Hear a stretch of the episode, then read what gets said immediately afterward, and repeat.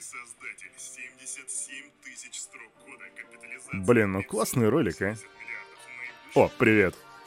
Смотрел уже наш новый видос про историю биткоина? Если нет, то чего ты ждешь?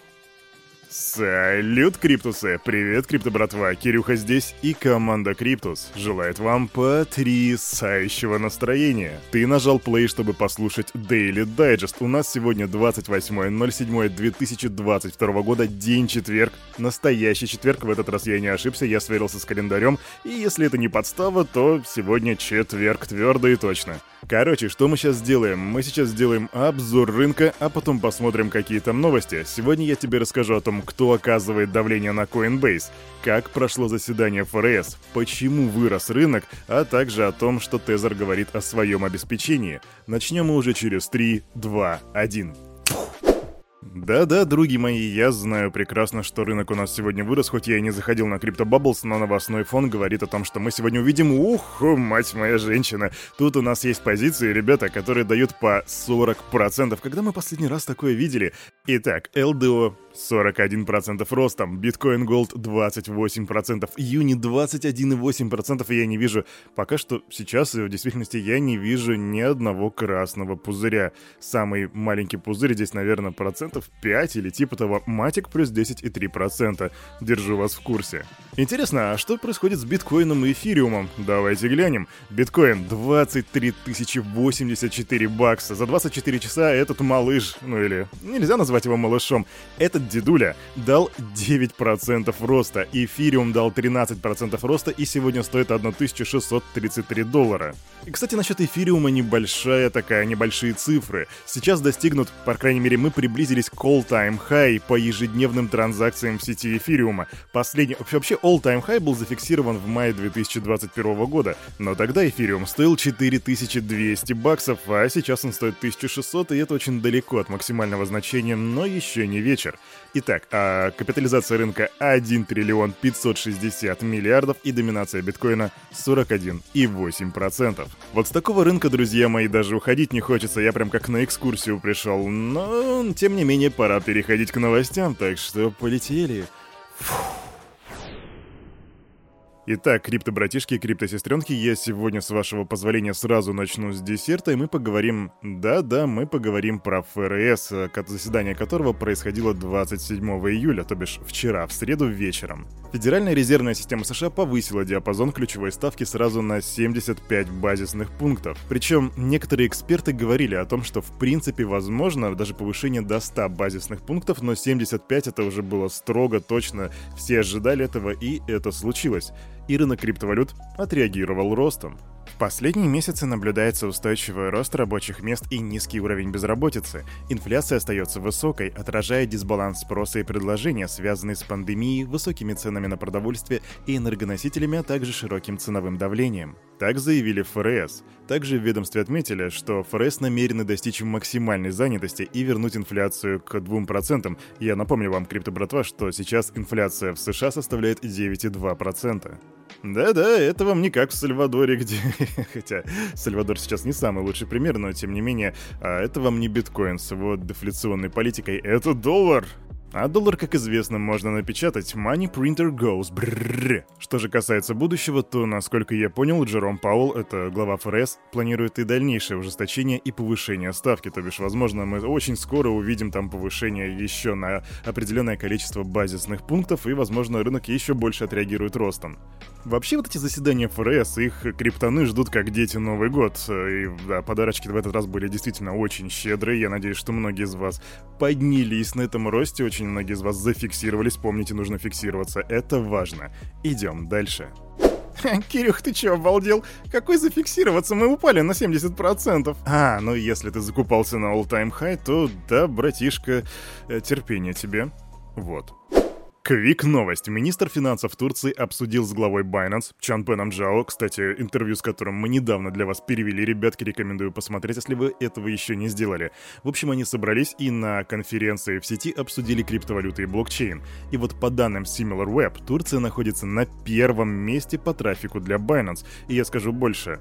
Недавно мы с моим товарищем из Турции обсуждали экономику, блокчейн, криптовалюты и так далее, и он сказал, что сейчас экономика Турции коллапсит, то бишь э, уничтожается, саморазрушается и вообще находится в плачевном состоянии. Поэтому вот это обсуждение очень важно, мне кажется, криптовалюты для будущего Турции, экономического будущего Турции, это действительно может быть важная тема. А уж тем более, учитывая, насколько Чан Пенджао харизматичный чувак, я думаю, что большое будущее у Binance будет в Турции. Что ты думаешь по этому поводу, пиши в комментах. Идем дальше. Ну и раз мы начали говорить про биржи, то давайте уже продолжать. Управление по контролю за иностранными активами Министерства финансов США, переводится как OFAC, как бы это грубо не звучало, вернее, это аббревиатура, проводит расследование в отношении криптобиржи Kraken. Хм, выглядит так, как будто у Kraken появляются проблемы. Что же там случилось? Одна из крупнейших криптовалютных платформ подозревается в предоставлении услуг пользователям из Ирана и других стран, в отношении которых были введены ограничения. И пока по информации информации, которая есть у Кирюхи, максимум, что грозит Кракену в этот раз, это штраф. Но, к слову, это не первое подобное дело. У Кракен еще в 2019 году было что-то подобное, и тогда риск был просто урегулирован спустя два года в 2021 году, поэтому, возможно, в этот раз Кракен также отделается достаточно легко, хотя, кто знает, и команда Криптус будет держать руку на пульсе, а вы осторожней с Кракеном, ребятки. Угадай кто? Сек. Угадай с кем? Coinbase. Невероятное сочетание, учитывая, что э, Coinbase это вроде как одна из самых... Самая крупная американская криптобиржа, и тут как бы SEC приходит к ним в гости. А почему? Давайте разбираться. Bloomberg пишет, что, вернее, они утверждают, что комиссия по ценным бумагам и биржам расследует деятельность площадки на предмет, угадай чего, торговли ценными бумагами. Ну, собственно, как всегда. Причем представитель Coinbase сообщил, что компания не размещает ценные бумаги на своей платформе, и в то же время руководитель юридического отдела криптобиржи Пол Гревел подчеркнул, что они будут сотрудничать с SEC. И вот знаете, что мне кажется сейчас в действительности происходит? Мне кажется, на вот то, что сейчас Coinbase, вернее, SEC пришли в офис Coinbase, большое значение, большое влияние оказал недавний суд, недавнее заседание, где SEC судились с Ripple, потому что там вроде как судья наехал, а чё ж вы не пристаете-то к биржам? И э, там представитель СЭК реально тупо стоял, молчал, ему нечего было сказать, поэтому, возможно, то, что сейчас происходит, это просто, ну, как бы СЭК такие, давайте сделаем вид того, что мы что-то делаем. СЭК как будто бы набивает себе козырей для дальнейшего заседания. Посмотрим, что будет дальше. Но на этом давление на Coinbase не заканчивается, и у нас появляется информация о том, что Кэти Вуд продала 1,4 миллиона акций Coinbase. Это просто взрыв мозга. Вот тебе немножко деталей. Фонд Кэти Вуд, который называется ARK Invest, накапливал акции криптобиржи фактически с момента ее IPO в апреле 2021 года.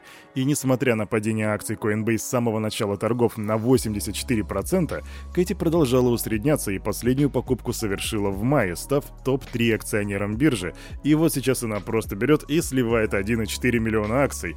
Все это происходит э, из-за того, что были плохие отчеты, расследование SEC тоже, видимо, на это повлияло, и просто Кэти Вуд вроде как решила избавиться от акций Coinbase. И я вот сейчас сижу и думаю, как же к этому относиться, и почему-то мне кажется, что в ближайшее время мы увидим то, что акции Coinbase подешевеют еще больше. Какой у тебя прогноз на акции Coinbase, пиши в комментах. Топаем дальше.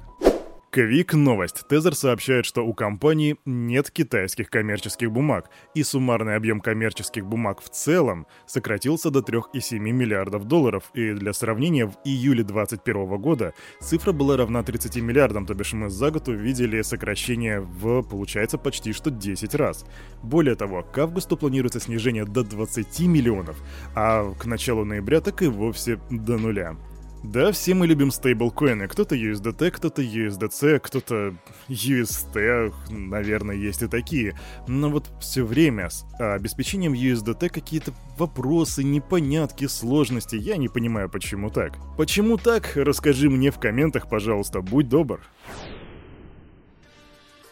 А на этом, на это утро у этого парня за микрофоном все с вами, как всегда, был Кирюха и команда Криптус желает вам потрясающего настроения и помни, все, что здесь было сказано, это не финансовый совет и не финансовая рекомендация. Сделай собственный research, прокачивай финансовую грамотность и развивай критическое мышление. Увидимся завтра, 9.00. Не пропусти. Пока.